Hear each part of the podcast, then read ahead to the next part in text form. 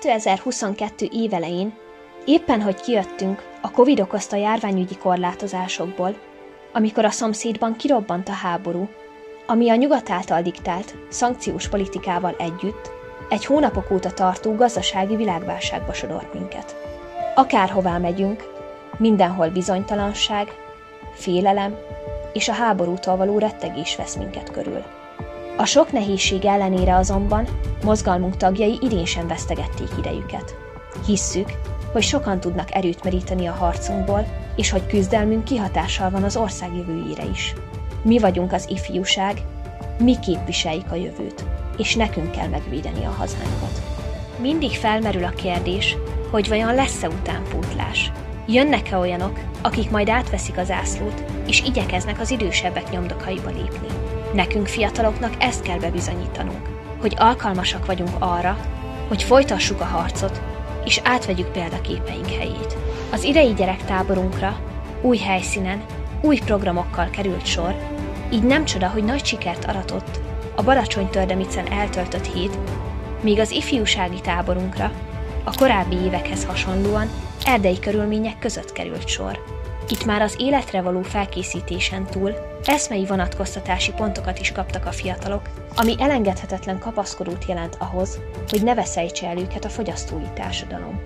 A Trianon felvonulásra az előző évekhez hasonlóan idén is rengetegen jöttek el kifejezni tiltakozásukat az igazságtalan békediktátum ellen. Nem feledjük nemzetünk sorstragédiáit, ráadásul most aktualitást adott az eseménynek az ukrán-orosz háború, így a soviniszta Ukrajna nagykövetsége elé vonultunk, hogy több beszéddel fejezzük ki nem tetszésünket a kárpátaljai magyarok elleni túlkapásokkal szemben. A szellemi havilapunk, a Dóglati folyóirat második évfolyamának 2 havonta jelentek meg a példányai ez évben, amelyben továbbra is nagy tekintélynek örvendő, tehetséges szerzők tollaiból olvashatunk. Mozgalmunk több tagjának írásai is megjelentek az egyes lapszámokban, így a fiatalok ezáltal is bemutatkozhatnak nemzetünk értelmiségi rétege előtt. Több túrát is megrendeztünk, amelyek közül kiemelkedően népszerű volt az Attila védvonal emlék és teljesítmény túra, amelyet immáron 10. alkalommal szerveztünk meg. 10 év sok idő, főleg, ha egy ilyen nagyságú rendezvény lebonyolításáról van szó. Én még gyerek, 12 éves voltam, amikor az első ilyen túrát megszervezte a mozgalmunk, idén pedig már negyedjére vettem részt a szervezésben. Nem csak a régebbi túráinkra kerül sor minden évben, mint például a legbátrabb város emléktúra, vagy a rongyosgárda túra, hanem idén egy új túránk is megalakult, a Százkatona emléktúra, amely a Dunakanyarban zajlott le. Kónyi Kisdomonkos, mozgalmunk egykori és jelenleg is tiszteletbeli alelnöke, valamint Simon Péter, elhunyt vármegyés bajtársaink 12 éve vesztették életüket tragikus körülmények között, így azóta az égi seregekből támogatják harcunkat. Minden évben az államalapítás ünnepe köré szervezzük éves összetartásunkat, így már egyfajta hagyománnyá vált a Szent István királyunk és elhunyt bajtársaink emléke alkalmából ebben az időpontban megrendezésre kerülő országos gyűlés. Fontosnak tartjuk, hogy emlékezzünk azokra a hőseinkre, akik életüket szentelték a hazáért, és akiknek példája nap mint nap szemünk előtt lebeg küzdelmünk során.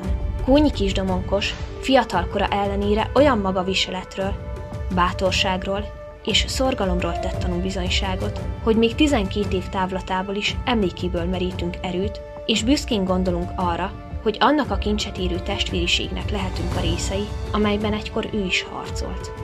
Az év második felében egy delegációval Rómába utaztunk egy konferenciára, ahol sikerült 3 jobboldali olasz szervezettel is bajtársi kapcsolatot kialakítanunk.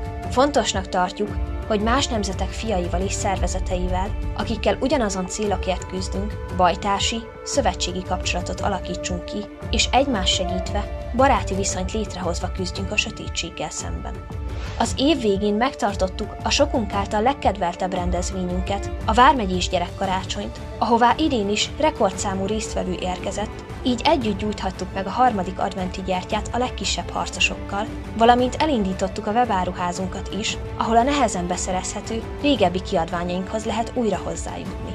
Cseppet sem elfáradva, újult erővel és még nagyobb lendülettel vetjük bele magunkat a következő évbe, és az igazságot képviselve folytatjuk harcunkat, hogy a hagyományos rendet őrizzük. Mert úgy gondoljuk, hogy a nemes küzdelem méltóságot ad, és teljesebbé teszi életünket.